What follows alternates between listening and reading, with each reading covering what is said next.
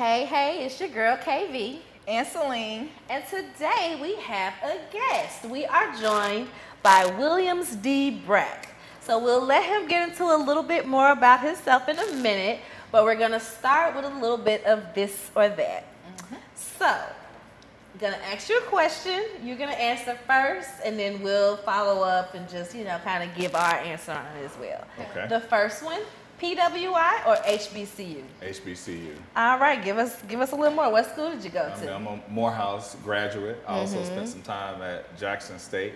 A lot of my friends, uh, FAMU, um, Prairie View, Lane College, and so I just think, um, and let's not forget Lemoyne on here. So Mm-hmm, just know a lot of good people that have gone to HBCUs. Okay, same, same. I went to Spelman, so I am team HBCU all day. PWI. I went to the University of Memphis and I got my master's from the University of Memphis as well. But I love HBCU, so. If I get my if I get my uh, doctorate, I'll probably end up at a HBCU. Huh. Okay. Coffee or tea? Tea. Tea. What type of tea do you like? I like, uh, there's a place here called My Cup of Tea, and they have this, um, this yoga tea. It's cinnamon, some spices, and it's really, really good. And then they have this uh, flavor infused honey. Mm, I love a good flavor infused honey. And so a good strong tea does the trick for me. Okay. Also, I am a tea drinker. Every now and again, I'll add a little coffee to my protein shakes if I just need a little boost. But it's very rare that I'll just like have a cup of coffee, especially not hot coffee. If it's gonna be coffee, I'm gonna have an iced coffee. hmm I am both. I do tea Both and yeah, and coffee. But I drink more tea than coffee. So if we had to just pick one, I would do tea. Yeah. Gotta try that place that you just talked about. I gotta write that down. Yeah, I gotta, Yeah. I gotta go. My cup of tea. Remember that. Remember that. So next, Memphis or ATL? Oh, Memphis for sure. Memphis. Why so? Well, I just feel like in Memphis, everything's accessible. Everybody's accessible. Okay. Um, there's a lot to do here. When you appreciate Memphis for, for Memphis, it's a tremendous amount of stuff to do here. Okay. And a lot of the things that I've accomplished in, in finance and, and business and family wise, I would have done in ATL, but I've done it a lot faster here in Memphis.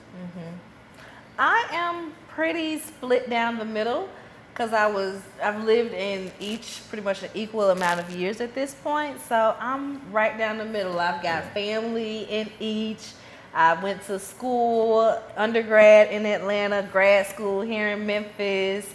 So yeah, I'm split right down the middle on that one. That ain't this or that, that's both of them. That's this Yeah. yeah, basically. Yep. And then for me, it's definitely Memphis. Um, yeah, I love the city. I do. I do feel like it has a lot of potential. Like he said, it's a lot of like opportunities. It's just hard to come by. But I feel like it's a building. It's a growing environment. I feel like Atlanta is a lot more already developed. So like coming in, if you are, if you know people, it's better for you. But if you're not, then it's probably a little bit harder for you to like get into the scene. I do have friends and family that stay in Atlanta though, so going back and forth, it, I still would pick Memphis. Yeah. This one's for you in particular. Stocks or investment properties?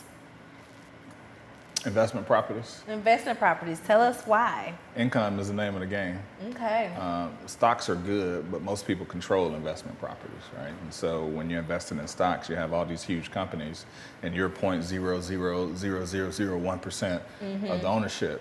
But investment properties kicking out income month after month and after month.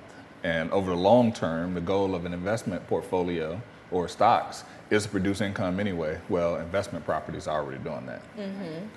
Mm-hmm. Okay. Okay. So tell us a little about yourself. Whatever didn't get answered in the this or that. Where are you from? What are your degrees in? What do you do? Sure. So I'm originally from Greenwood, Mississippi. Uh, went to middle school in Chicago, high school in Memphis. Um, a proud Carver Cobra. We're only like two miles away from my my high school. Don't, don't you laugh at my high school. Uh, proud proud Carver High graduate.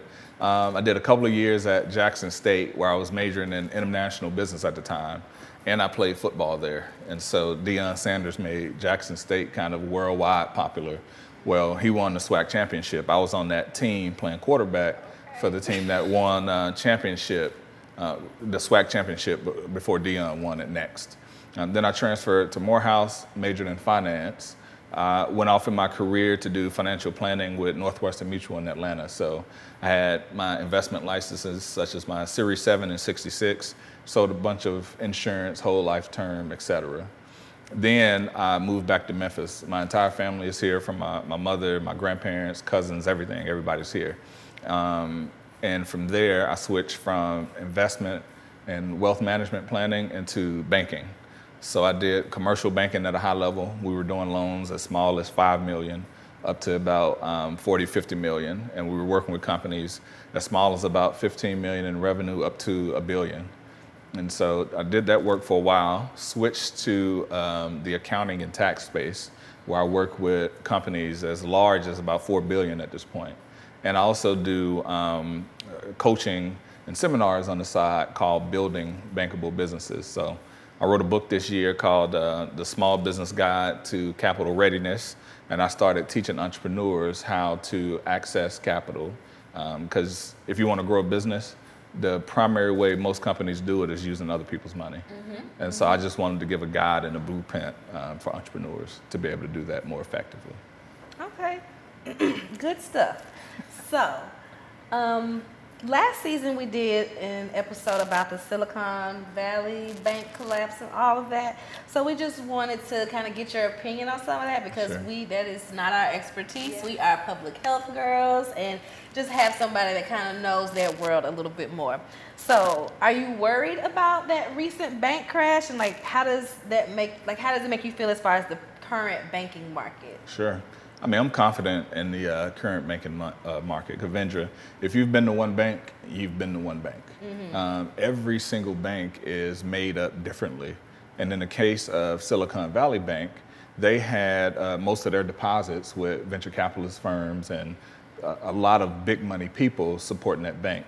And once a few once a few pull out, then the bank is dead because the banks operate on the depositors that they have in there. Mm-hmm. So whereas a Silicon Valley bank might have been made up of professional investors and venture capitalist people, um, a bank like uh, Regions, let's say, is built from individual households spread across a wide region. If everybody in this room pulled their money out of Regions, it wouldn't affect the bank. Um, as yeah. much as those professionals, investors with billions of dollars pulling their money out of Silicon Valley Bank. So the makeup of people that have money deposited in your bank um, determines sort of the risk of said bank.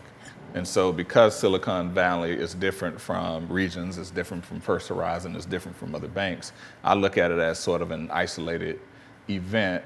But what it did do was create a, a crisis of confidence in the consumer who don't understand that sort of matrix. Mm-hmm. But what that means, most consumers just transition theirs to what they what we perceive to be bigger, safer, stronger banks. And so that may carry some risk with a couple of smaller banks, but overall, I'm extremely confident because the one thing in this country that cannot be allowed to fail are banks.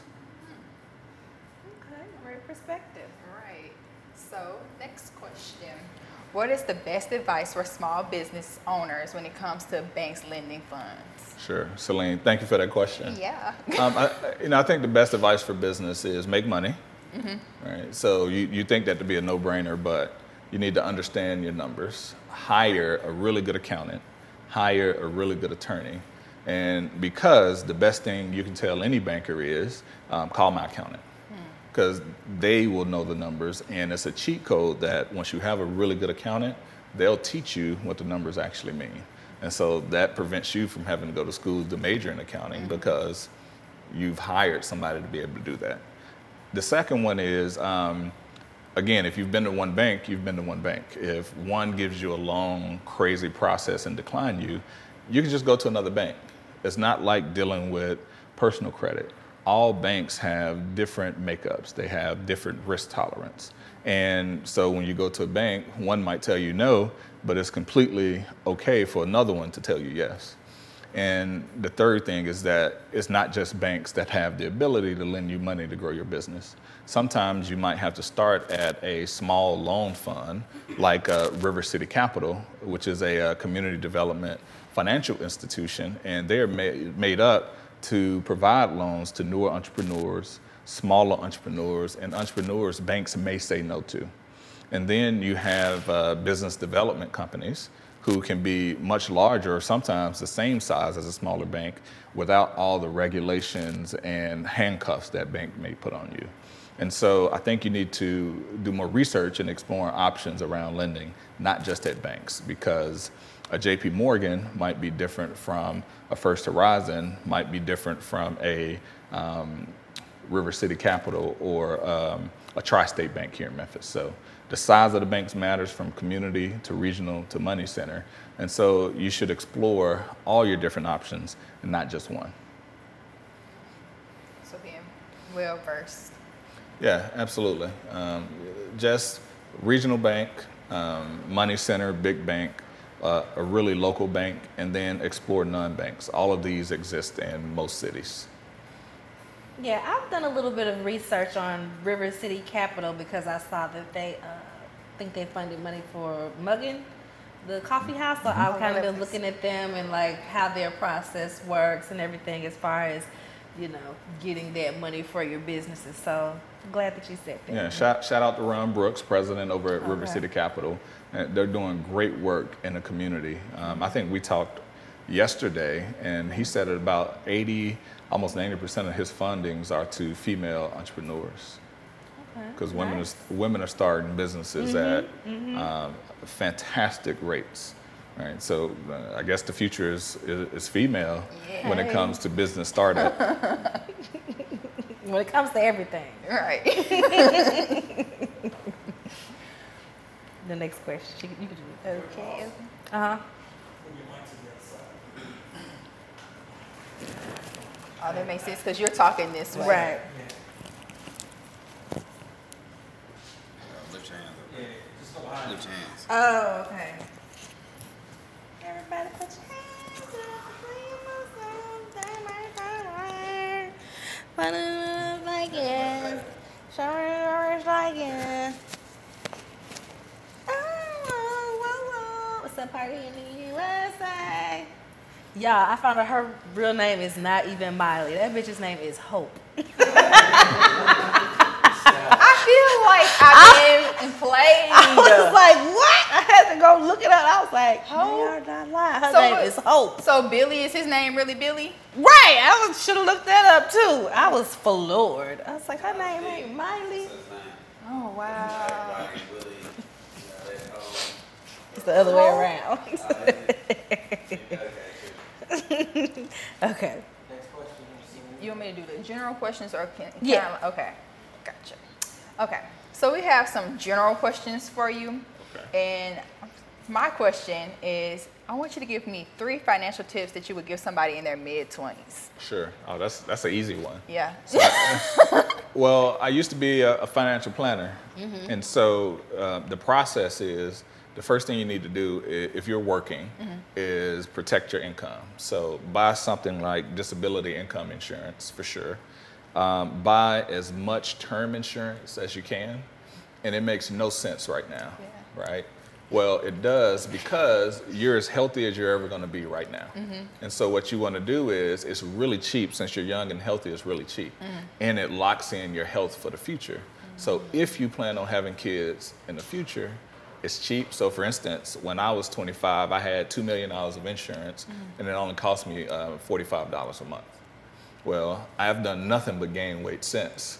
And that same insurance will cost me even more, but they can't increase the price because I locked it in um, 10 years ago. Uh, the second thing is um, save at least three months um, of expenses. That's your first goal. The second goal should be six months. After that, if you're working and you have access to a retirement account like a 401k, if you're a teacher, a 403b, um, at, at the very minimum, invest up to the match of your company. Um, at the maximum, max out your 401k as soon as possible and live on that income that's depressed. Um, in addition to that, invest in your HSA. Put as much money in your health spending account as possible because that can also serve secondarily as a health savings account. Once you have all that in place, um, learn about the stock market, invest in stocks, bonds, mutual funds, learn a little bit or know somebody, have somebody in your circle that understands real estate.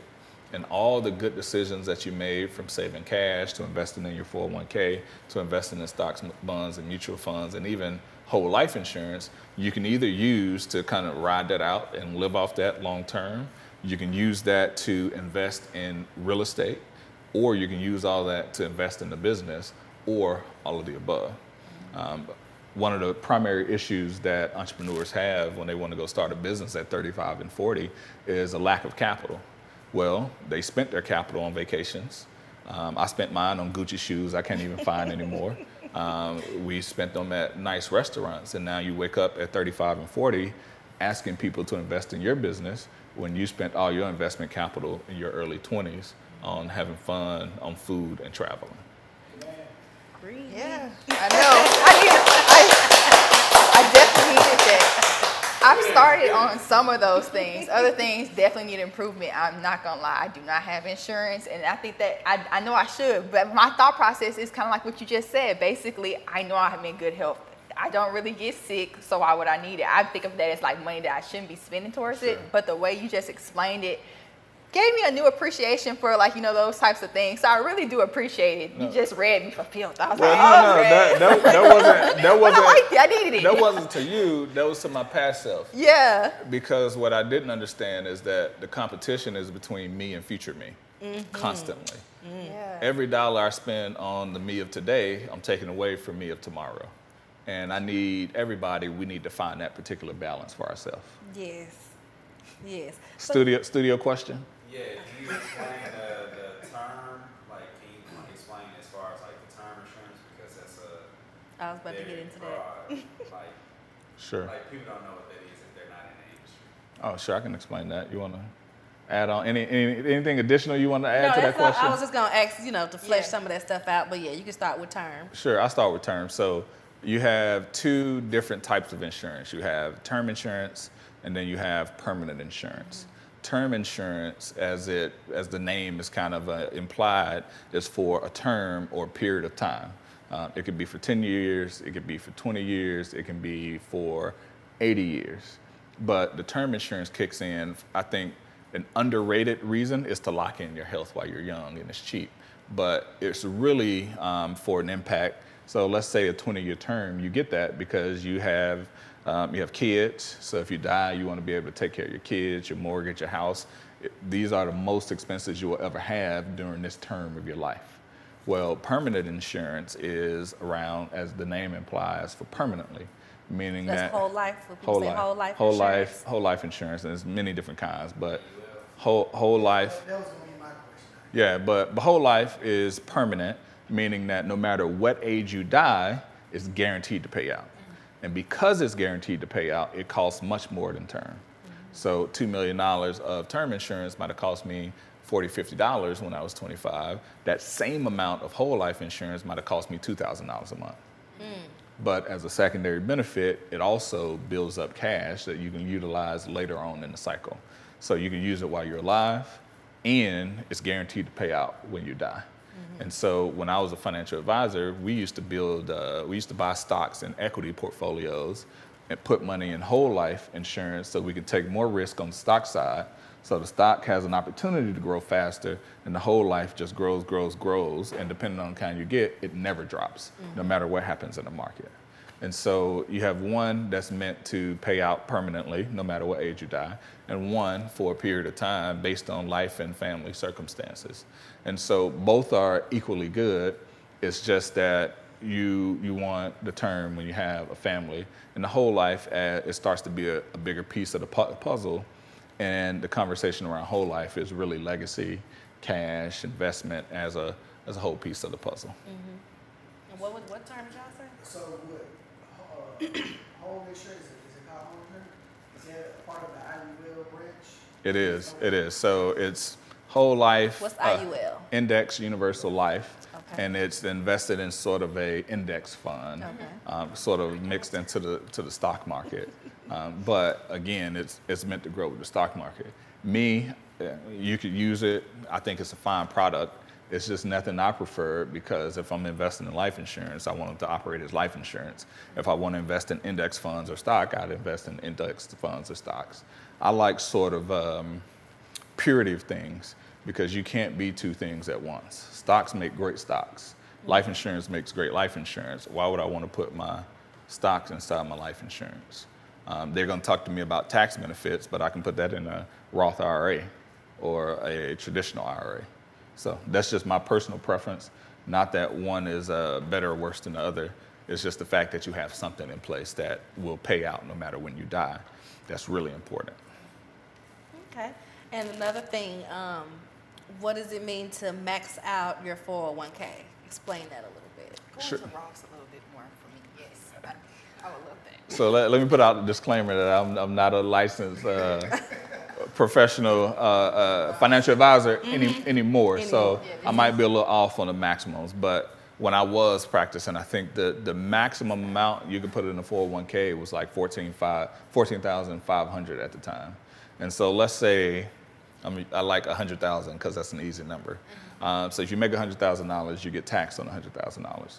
Well, if you put $15,000 into your 401k, you get to invest that. They don't tax it first, and so now your actual taxable income that the government will tax you on is 85,000 now. And that 15 you put into a 401k doesn't get taxed. You can invest, it grows, and when you become 59 and a half, they tax it when it comes out. Okay. Okay. And so you start to work with different tax strategies.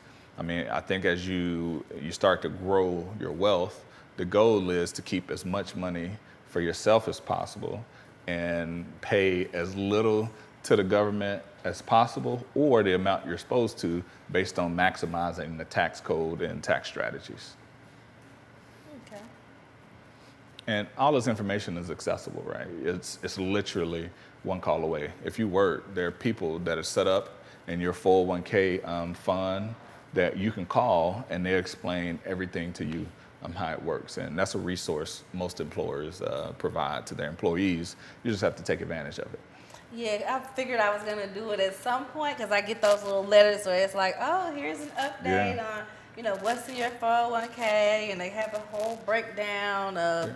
you know, where it came from, how much, you know, this this company added, this Yeah. company added. So I was like, this stuff might as well be a foreign language to me. Sure. So I was gonna have to call somebody at some point to kind of get a, a better breakdown on what it all. Yeah, mo- most of the information they have um, resources and advisors set up to sus- not only to explain what these things are, but to specifically explain what you have. And typically, it's at no cost to you.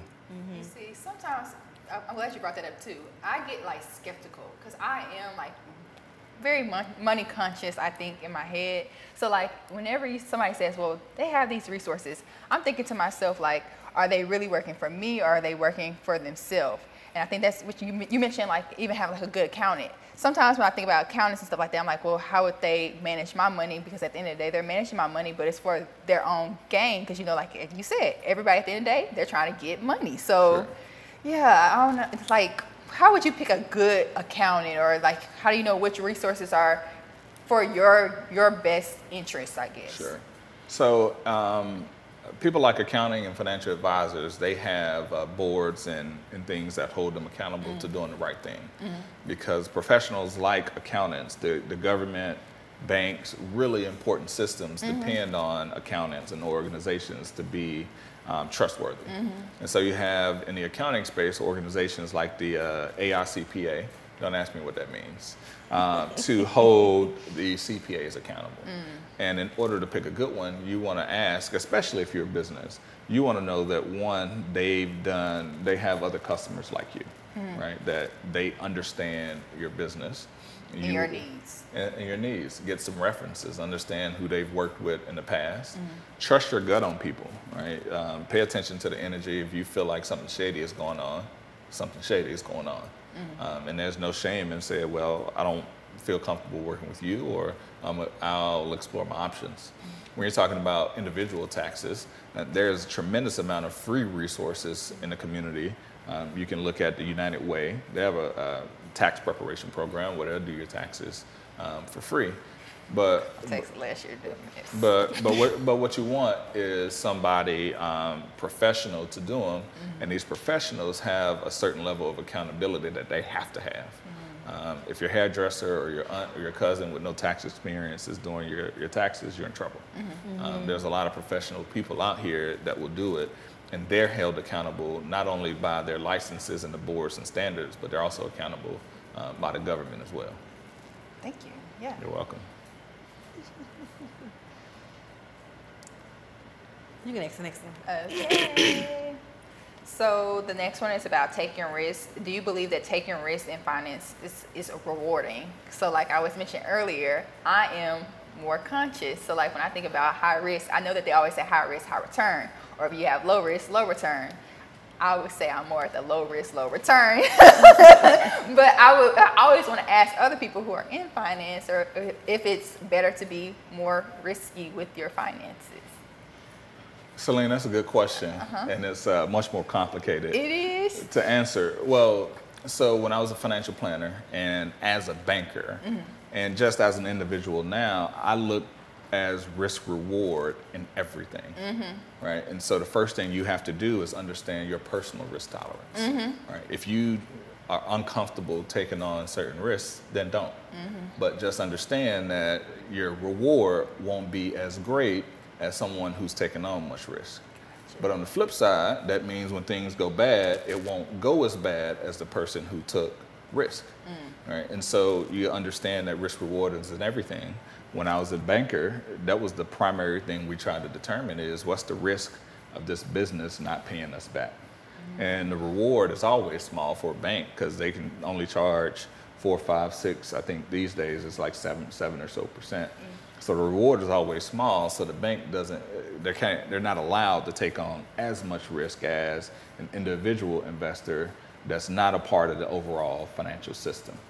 And so you have to understand your own risk and reward system and understand that there's a give and take in all of this. Mm-hmm. If you are uncomfortable taking on extreme risks, that means you won't get extreme rewards.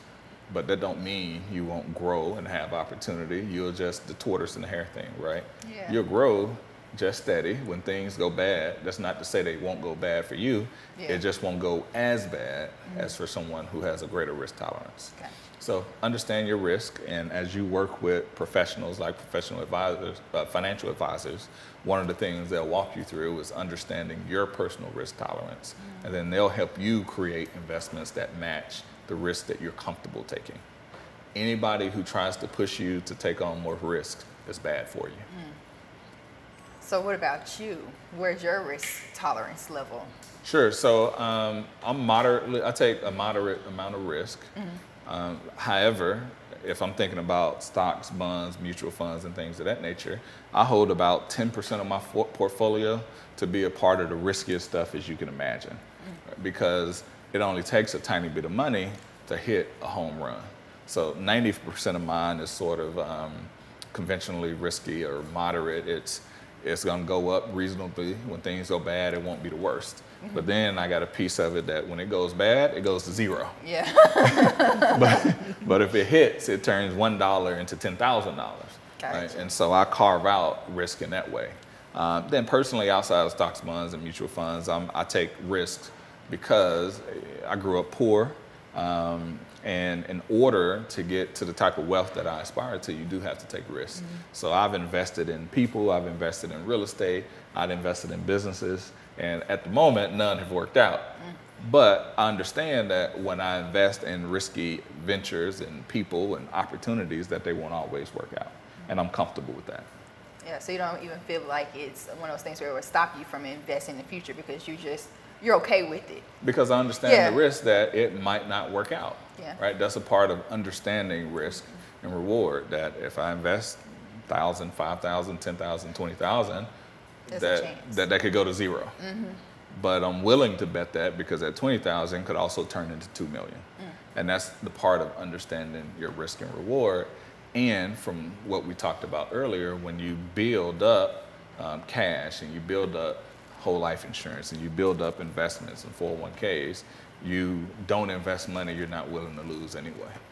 So when you are well rounded and you have things in place, if you lose money, that won't make you homeless. That's fair? So tell us a little bit more about. You said you do uh, building bankable businesses. Mm-hmm. Give us a little bit more information about that. Yeah, thank you. So, Building Bankable Business is a seminar uh, that I teach to entrepreneurs about how to access capital. And I've since partnered with the Black Business Association here in Memphis, and I do this seminar for their, their uh, participants and clients and program people. And so it was birthed from a book that I wrote called The Small Business Guide to Ac- um, Capital Readiness. And the reason I wrote this is because as a banker, and as a host of the Grind Set podcast, int- interviewing entrepreneurs for the past five years, I understood that there's a gap between what the bankers expect and what entrepreneurs know and understand about business. So me, I was sitting around one day listening to one of my friends who's an entrepreneur, and he was frustrated about accessing the banking system. And to me, that felt like a, a business idea. Mm-hmm. And so I said, okay, I just closed the gap. And so I took everything I knew about banking. So the basics of it are the uh, five C's of credit, which is uh, character, who you are as a person, and your ability to repay your debt. Meaning, what's your credit score? Right? And the credit score is just an indication of who you have been in the past. And one of my favorite questions is, how do you improve your credit score? And it's just pay your debts, pay what you owe people, and your credit score will be fine. So you have character, you have capacity, which is proving your ability to repay. Uh, the cash that you bring into the table, because you have, have to have some skin in the game to fund your business. Collateral, what is that money going to buy? Is it machinery? Is it uh, equipment? Um, and then I said cash, collateral, um, character, capacity, and then conditions of the overall economy, conditions of the industry, and the conditions of what's going on locally in your business. So uh, you teach about the five C's of credit and how to utilize those to your advantage for a bank. Uh, we teach about the banking system because most people just go to one bank and stop. Well, you got so many different options in the financial institution to be able to fund your business. And then educate, just because you start at this small nonprofit with a $10,000 loan or a $100,000 loan or a million dollar loan, doesn't mean you have to stay with that organization. You can refinance. So I teach them where to go to get capital, not just at banks, non-banks, nonprofits alike, and then how to matriculate through that system. Uh, one of the primary mistakes I see a lot of entrepreneurs make is that they pay off debt too early if they have it at a bank. Well, cash is king. So imagine you had a million dollar loan and you decided, hey, I got a million dollars cash. Let me pay this off early, and then COVID hits. The cash is important. As long as you pay your loan as agreed, you're in good standing. And then the last piece of the Building Bankable Business seminar is to teach you how to interact with financial, I mean, with, uh, to teach you how to interact with professional advisors. Um, accounting is the language of business. So it's critical to have a really good accountant. But how do you find those? What questions do you, do you ask? How do you vet? And so we take people through a series of questions that anybody you're looking to hire as an accounting in your business, the things you need to ask to vet them. The same thing with an attorney. If you're a personal injury attorney, you have no idea how to do business um, contracts and business formation and to protect you in that way. So finding people that do what you need because accountants are not all created equally, attorneys are not all created equally. And then as the last piece, I bring these professional advisors in. So we've brought in bankers, we've brought in non-banks, different types of non-bank lenders. We've brought in accountants, we've brought in uh, commercial insurance advisors, and we've uh, brought in uh, attorneys. Okay. So that the participants can ask these people questions directly. And it's been tremendous value. We've done two seminars so far, and we've had tremendous value. Um, the entrepreneurs really rave about it. Okay. What's the next seminar? The, the next seminar is uh, September 19th, um, 4 p.m. to 7 p.m. at the Epicenter Memphis. And again, Cost? and again, uh, the cost is free. um, the Black Business Association is doing a fantastic job of being the Black um, Chamber of Commerce for entrepreneurs here. So if you haven't joined or participated in any of the Black Business Association of Memphis programming, I suggest you do because it's part of their next level uh, leadership series in which they, they're not only supporting entrepreneurs using the Building Bankable Business platform, but they also support um, professionals um, in the corporate realm. So HR training, interview training, how to ask for more money, fundraisers, and they're, they're supporting uh, entrepreneurs and corporate employees as well. So if you haven't checked out the Black Business Association, I urge you to do so. They are uh, paying for um, the Building Bankable Business seminars. You also get a copy of my book, The Small Business Guide to uh, Capital Readiness, and they pay for three hours of coaching after the seminar. That's and it's all free to Yeah, participants. that's awesome. You have to sign up. You do, somewhere? you do have to sign up. There's a link on, on my Instagram, and there's also a link on the Black Business Association page. The ideal uh, participant in this class has at least 18 months of business. That's when you can get the most value out of it. That's when most financial institutions are willing to lend you money.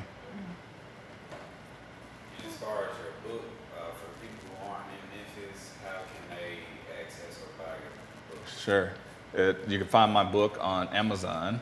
Uh, the, you have to search out the whole name, The Small Business Guide to Capital Readiness, and you'll see, um, you'll have the ability to order a copy and you can download it on Kindle as well.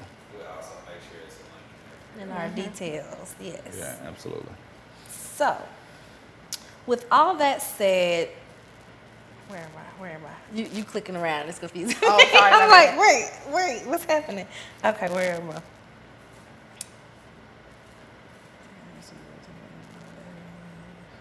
So, keys to success. Give us a motto that you have used to build a successful business. So, uh, a motto, you say? Mm-hmm. Yeah, like a Oh, life motto, a motto that you use. Sure. I think uh, a motto or philosophy that I've used to be successful in business is uh, self mastery. You should put a lot of work into understanding yourself, like a lot of work in understanding yourself and how you interact with people, how you interact with the environment, even things from as small as I have a headache, why? Instead of instantly um, taking medicine and things of that nature. And so um, the, the first project that you should have should be yourself, right? Discipline and uh, understanding how you want to interact with the world. And then the second one is in all things with confidence. There's a lot of people who um, undervalue themselves and their contributions and their offerings. And I vowed I'll never be that person. If anything, I'm going to overvalue everything that I do. And so uh, master Spoken self. like a Morehouse man. so so self mastery is critically important, and some people never achieve that goal. Um, and then secondarily to that is in all things with confidence. You're one of one. Your contributions are unique, and because you're one of one, you inherently have value in the world. That's a good one. I was trying to see what was happening over there. and then from a business perspective, um, if you're in business, understand your financials. Look at those things daily, weekly, monthly. Ask yourself questions about them. And as a cheat code to how you need to discuss um, your business and your numbers and what's happening, are, are that um, most companies, Fortune 500 and above, every three months, every quarter, um, they get on and they talk about what's happening in business. So you should find a company that's related to yours, that's really big, and listen to how they talk about the business, the company, what's coming up. And it's a cheat code to how you need to start thinking as a CEO. okay. Okay, this is a grind set question. Sure. What was your interest in doing a podcast? So how did you get into podcasts? Yeah, so it, it's a uh, it's kind of a long story, but I'll, I'll shorten it up. So Larry Robinson, um, he's the founder and owner of Kazukian Podcast uh, Studio, um, Kazukian Kazukian Studios, and so he had the bright idea to do podcast and make money from it. And he and I, uh, we went to a business seminar um, from a speaker. I think her name is Melinda Anderson. She was promoting one of her books. he and I started talking about his business. And the thing that we were talking about is that, you know, as a CEO and as a founder, there's $15 an hour work that you can hire. And then there's work that's most valuable to your business. Sometimes it's sales, sometimes it's operate, operations. So I just gave, I was business coaching before I was a business coach. He found that information valuable and said, if I ever do a business podcast, I want to bring you along. Um, so he, about six months later, he had an opportunity to, to do the Grind Set podcast. And when he had that opportunity, he invited me as well as uh, Cynthia Daniels, who owns Cynthia Daniels and Company, um, to both co-host the podcast. Cynthia would serve as the voice of the entrepreneur, and I would serve as the financial expert. And this year makes five years that we've been doing the the Grind Set podcast, and we focused on Black female entrepreneurs because the Black female entrepreneur segment is the fastest growing segment of entrepreneurs here in Memphis. Love that. So, what is some advice that you would give to young podcasters? And because you know it's it's such a new business frame, so like trying to navigate it can be a little difficult at times. So, what advice would you give after having five years experience in this and Sure. the business side experience as well? Well, uh, I, I'd had to steal advice on this. Um, so there's a podcaster here in Memphis. His name's Dominique Lawson, and his podcast is the Startup Life podcast. And so I've been able to watch and appreciate his journey in that he was 200 episodes in before he monetized anything at all. Now I'm mm-hmm. still in his story, but he decided to bet on himself and take his podcast to a radio format that he paid for the time and all these different things. Mm-hmm. And so the moral of the story is consistency. Mm. Uh, do it for a year consistently, two years consistently. It's just a passion. Just do it. And he's monetized his after the fact. Um, a person um, like Larry Robinson in the podcast business, he's found a formula to monetize his podcast um, before he even goes to market with it Right. um, a person like Ina Esco um, in her pod, uh, the Verbally Effective podcast. Again, anybody you know that's in the podcast business is consistent, right? It's it's not a hobby. Mm-hmm. It's what you do every single day. It's like mm-hmm. eating. It's brushing your teeth. Pick a schedule. If you record weekly, do it weekly. If you do it twice a week, do it twice a week. If you do it every day, do it every day. But do that for a year if you want to be successful. Mm-hmm. Yep, we're doing that. We're consistent. Okay. Um, the next question is about your relationship with money. So Sure. we're going back to off podcast, but back to like finances and stuff like that. So what's your relationship with money? So my, my relationship with money is complicated. Right?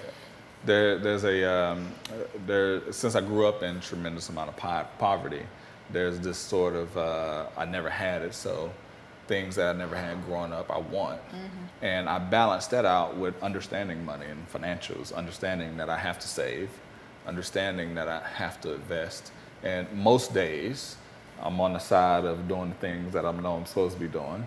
But some days I get off track and take that vacation I know I'm not supposed to take, or eat at that restaurant I'm not I know I'm not supposed to eat at.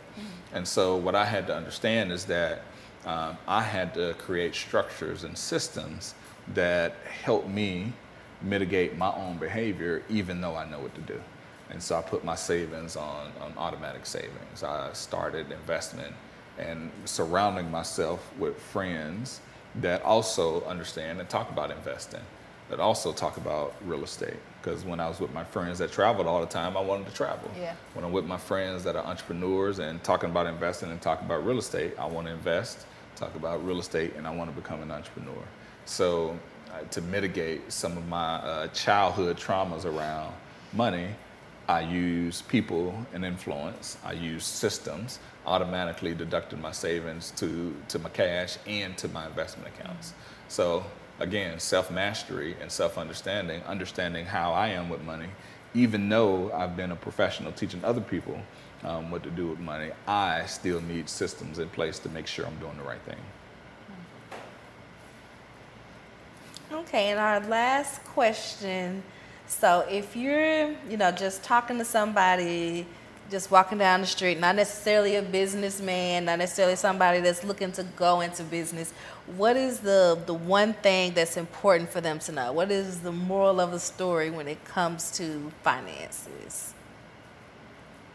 The moral of the story when it comes to finance. Yeah, because you said you were a financial planner at some point, even though you aren't right now. So I know a lot of people watching the podcast might not, you know, be looking to be an entrepreneur, looking to build a business, but they still, you know, need to take Sure. something away from from this interview. So what would you say to them? the name of the game is income, right? And so uh, you want to take the income that you make. If you're an employee, you take the income that you're making as an employee to invest in things that create income that you don't have to work in. So it could be a stock portfolio that can produce income because they pay dividends, or bond portfolio that pays income, or real estate that pays income, or business that you invest in that pays income. So you want to use the income of today to create income tomorrow.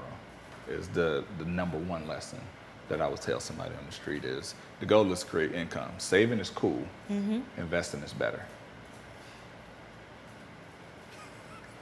Easier said than- it- yeah, no, easier said I wouldn't be complete without asking one more question. It's a question that my father asked, so I was like, okay, make sure I make sure I say it before I forget. How do you feel about cryptocurrency as a banker? Like real quick, like how do you feel about it? Because he's saying this is the, this you need to understand it because that's where the money is going. That's where the next wave is going to be. Celine, you need to understand that stuff. I was like, okay. Well, Selena, I want you to be complete. So I answer your question about uh, Yes. cryptocurrency. Is that it's not in my risk tolerance.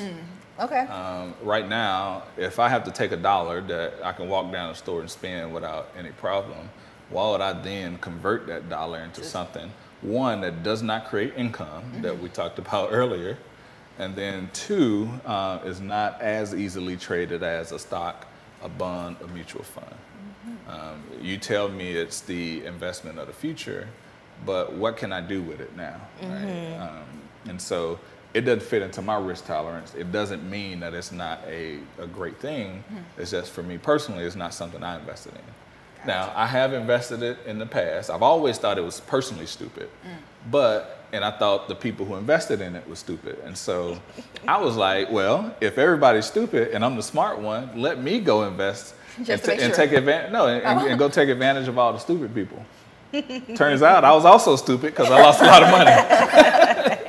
but but I think I think fundamentally, you know, people talk about cryptocurrency being the currency of, of the future.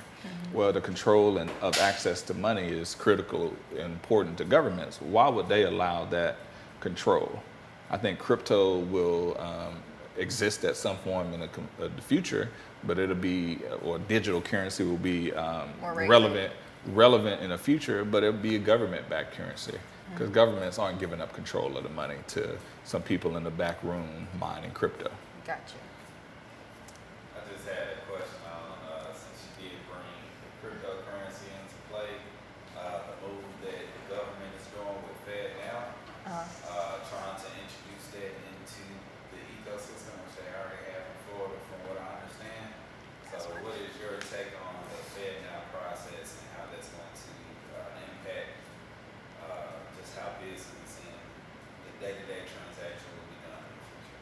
I don't think I'm familiar with Fed now. That's what my dad was talking about, but I couldn't. I would It's come like that. It's- But it's through the it's- government. Cash out. But it's on a blockchain, so it's, that's Okay. why they calling it cryptocurrency. So it Well, so uh, I think so. The Fed Now program. So the way the banking system works, if I send you a wire, if I send you some money today, it will take a bank 24 to 48 hours to sort of process that delivery of.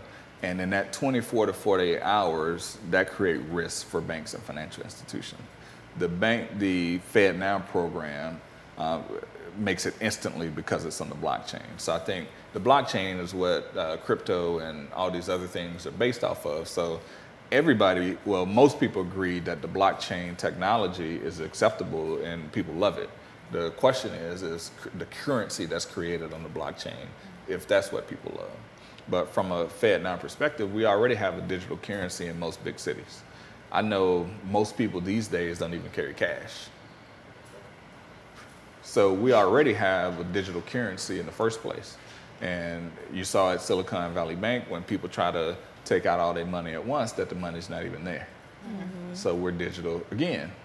And so um, the thing that's completely, the thing that's keeping us away from a digital uh, or cryptocurrency economy in the first place is the internet, right? If I go down to Greenwood, Mississippi, or some of these uh, rural places, they don't have access to internet. What do you do with cryptocurrency there?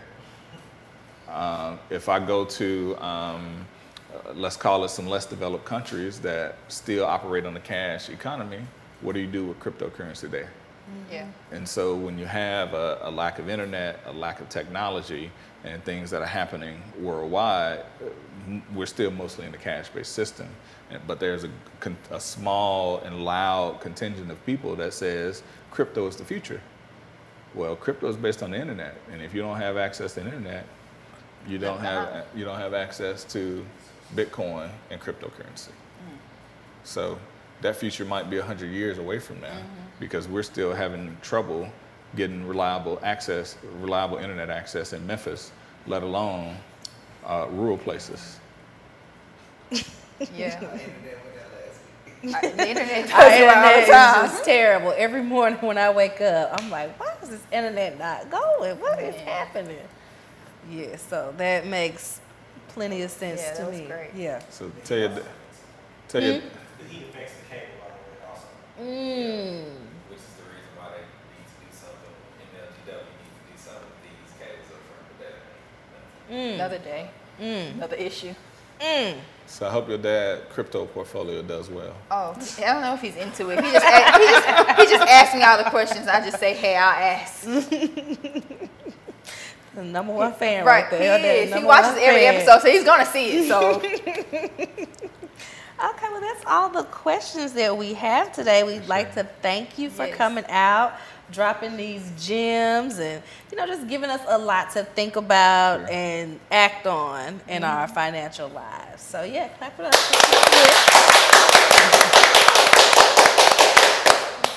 So this is a wrap for this episode. How long was that one? Y'all enjoyed it. You can follow us on Instagram, which is Hood Health Report, as well as Facebook and Twitter, Hood Health Pod.